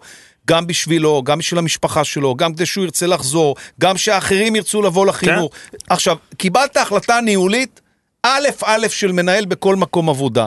וזה למעלה אומר לך לא, למה ככה הוא אפילו לא מנמק, אז אה, אה, איבדת את כל האמון, כי, כי אתה גם אחראי, אבל אין לך שום סמכות לכלום. בדיוק. כן, תמשיכי. בדיוק. אז אני אומרת, ולא סתם התעקשתי קודם בתחילת הדיון, על מי, מי מדבר עם ארגון המנהלים הזה, אוקיי? מי מתייחס למנהלים? לא, זה בושה כי וחרפה. בשביל, כי מטה צריך לתמוך בניהול בשטח. זה התפקיד של מטה בכל חברה עסקית. ומה שעובד בכל חברה עסקית יהיה חייב לעבוד במערכת החינוך, אחרת מערכת החינוך לא תצליח, כמו כל חברה עסקית. אה, ואנחנו צריכים שלמנהלי החברה, למנכ"ל החברה, יהיו סמכויות, ויהיה דרך פעולה, ולעובדים ולמנהלי הביניים בחברה יהיו סמכויות, דהיינו המורים, שהם יוכלו לעשות דברים שהם מבינים כי הם מכירים את הקהילה שלהם. ובשביל שכל זה יקרה, צריך שהפירמידה תתהפך בדיוק כמו שאמרת, אבל בשביל שיקרה כן. השינוי הזה, צריך שידברו, ובגלל זה אני אומרת, צריך יהיה לדבר עם השטח. כי כשמדברים עם אנשים שהפעם האחרונה שהם ראו כיתה, אוקיי? זה כמו לדבר עם משרד האוצר, שבחיים לא ניהלו מסעדה. אולי זה טוב. זה אותו דבר. אולי זה טוב, אני אומר משהו, משהו כאוטי, כן? אבל אולי זה הגיע למצב שאין ברירה. הרי יש פה בחירות בישראל ב-1 בנובמבר, ואף אחד לא מדבר על החינוך, זה כאילו הדבר הכי, הכי לא חשוב. אולי באמת צריך להיות משבר מאוד מאוד גדול, כמה שזה קשה להורים, וכמה שזה קשה לתלמידים, ששנתיים היו בתקופה של אה, אה, סגרים כאלה ואחרים, וכן לימודים, לא לימודים. יכול להיות שצריך להיות משבר מאוד מאוד גדול. בזמן שהפוליטיקאים נלחמים על חייהם, כדי להגיע לקלפיות במצב שאנשים צריכים לתת פה התחייבויות. אני לא יודע, לא יודע כבר מה לחשוב. אני מקווה שאפשר קודם. הלוואי, אני מקווה. ששרת האוצר... יואב, סגור את הדיון. הסגירה שלי תהיה, אני לא אכנס לפוליטיקה, אני אחזור למהות. צריך להאמין באנשי החינוך, החברה צריכה להבין שאנשי החינוך, אני קצת אעשה משהו, קצת פרזה, הם בוני האומה. מה זאת אומרת? בלי ברור. ציניות. אני, אני, מורים... לא הם- עשיתי את הגילוי נאות הזה, הבן שלי לפני כמה שנים למד אצלך בתיכון. נכון, לפני אני- הרבה שנים. אני שמחתי עליך, מה זאת אומרת? אתה, אתה היית דמות שהרבה יותר עניין אותו מה יואב אמר לו, מאשר מה אבא שלו אומר לו. כי יואב קובע אם הוא ימשיך את הלימודים שלו, הוא למד גם, ב, גם בעיוני וגם בתיאטרון. יואב קובע את הכל, ויואב מכריע בכל מיני דברים, ויואב יכול לעזור לו, ויואב יכול להעניש אותו, ויואב יכול ללמד אותו. זו הייתה דמות מאוד מאוד חשובה בחיים שלו, אז... אז אז הבן אדם הזה צריך לקבל הכל. הייתי אומר עוד פעם, זה לא בן אדם, אני חושב שזה אנשי החינוך. המערכת, כן. השותפות בין המורים לצוות הניהול, אני בקטע הזה יותר צנוע, במובן הזה שיבינו שזה טובת החברה. החברה, גם הכלכלית, אחד, זאת אומרת אמון ושינוי התפיסה. שתיים, לא top down, אלא לתת, את, להעביר את מרכז הכובד אל בתי הספר ממקום מקצועי. כלומר, זה מאוד מתחבר לדברים שדני אמר, לצאת מהריכוזיות. שלוש, לשנות את התמריצים, בדיוק כמו שדני אמר, שיהיה כדאי לאנשים להשקיע ולהתקדם, שיהיה להם משתלם, כי בסוף אנחנו חיים בעולם אה, אמיתי, כן? והדבר האחרון, אה, שגם כי לא כל כך מדברים עליו, אבל הוא מאוד מאוד מהותי, בגלל שבחינוך של המאה ה-21 צריך לשנות את השיטות, דני נגע בזה קצת, וצריך לראות את הילדים, להיפגש איתם, הילד, המפגש עם הילד, להצמיח אותו, צריך להבין שהמספרים הנוכחיים הם בלתי אפשריים, הם שוחקים את המורים והם מייצרים חלק גדול מהבעיות. זאת אומרת, צריך, על זה צריך לשלם. חברה צריכה לשלם או להקטין את היקף השעות, ולהגיד, הרבה פעמים אומרים בפינלנד יש ביטוי, פחות זה יותר בחינוך. פחות זה יותר, לתת פחות יעדים, פחות בקרות, פחות בגרויות, ולעשות הרבה יותר חינוך, לראות את הילד, להיפגש איתו ולהצמיח אותו. טוב, אז אה, הדבר האחרון שאני יכול להגיד לכם שאמרתי קודם, שאני מתבאס שלילך לא הייתה המורה למתמטיקה שלי, שדני לא היה המורה למתמטיקה שלי, ושיואב לא היה מנהל בית ספר שלי. אני לא יכול להגיד שאני מתבאס, כי נראה לי לנהל אותך בבית ספר לא פשוט. לכן, לכן, לכן אני אומר, לכן אני אומר, הוא שאני, נראה ישר תלמיד שלי. שאני מצטער שיואב לא היה... יאללה, אוהב אתכם. שתהיה לכם אחלה שנה, ויהיה בסוף שינוי, אין שום ברירה אחרת. זה, זה, אני ממש מרגיש שזה מבעבע ברמה שזה עומד להתפוצץ. אה, הלוואי. תודה לכם. תודה לכם, תודה תודה רבה. רבה, תודה אה, לילך ותודה אלדד שקד, ודני. אה, אה, חכה אל תלך, אנחנו צריכים לעשות סלפי, אנחנו אחר- כך מקדמים אה. את זה ככה ברשתות, אה, ודני בכלל יש לו טיק טוק, אז הוא עכשיו יקדם אה. אותנו, מה זה, אנחנו- אנחנו מעלים את אחוזי ההאזנה פה, אה, זה, בצורה מטורפת. שקד היא העורכת של כל התוכן הנפלא הזה של אה, כל הפרקים שלנו, ועומר הוא עורך הסאונד הכי טוב בארץ. אה, גם אתם הוא- אלופים, גם תודה. עורך אותנו, אתם אלופים, מה המצב? עוד פרק, אה, שיהיה לכם, אה, תשרדו בחום, בקיצור. תודה רבה.